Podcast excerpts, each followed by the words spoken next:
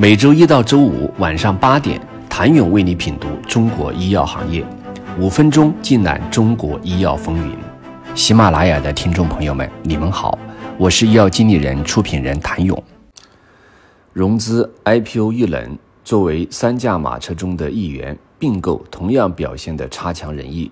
据医药经理人融媒体统计，二零二三年中国生物医药行业共发生一百零三起并购事件。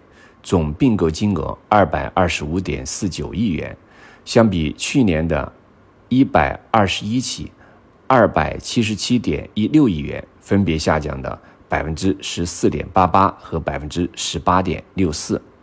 或许在寒冬中，大型制药企业们尚有余粮，在生物科技公司因为资金等压力走投无路，且国内生物科技公司经过前两年的发展。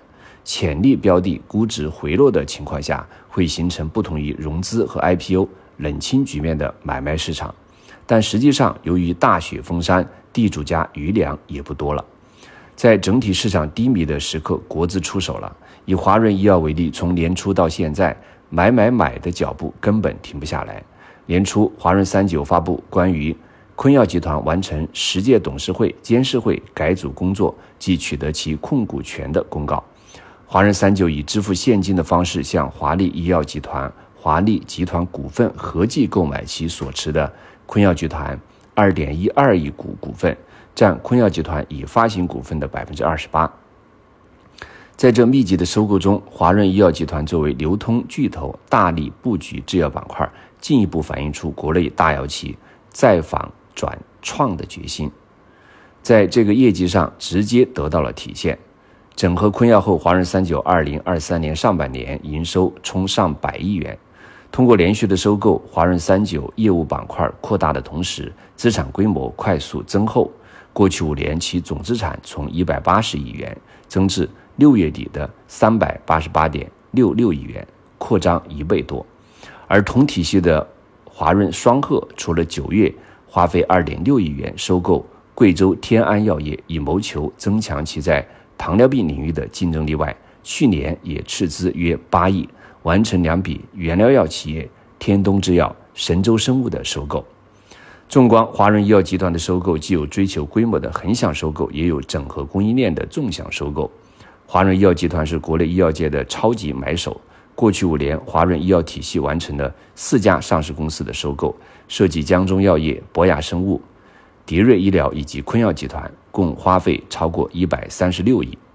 据天眼查显示，目前华润医药集团旗下共有成员企业超过七百家，其体系内控制八家上市公司，合计市值超过两千亿元。在规模狂飙之后，近两年华润医药集团也展现出了创新转型的倾向。据财报显示，上半年集团研发总支出十一点七四亿港元。按人民币口径增长约百分之二十六。公司高层披露，将持续加强生物创新药和化学创新药两大领域的研发。这种转型的倾向也反映在并购层面，如去年七月，华润医药集团向细胞治疗企业永泰生物投资八亿。去年九月二十七号，华润医药刊发中报，继续将整合资源作为核心策略，称会重点关注细分领域。龙头型企业和重点产品线的并购整合机会，这也就意味着接下来华润医药集团的并购还将继续。五年花费一百三十六亿，华润医药是否将带头开启并购潮？请你明天接着收听。谢谢您的收听。想了解更多最新鲜的行业资讯、市场动态、政策分析，请扫描二维码或添加医药经理人微信公众号“医药经理人”。医药行业的新闻与资源中心，我是谭勇，明天见。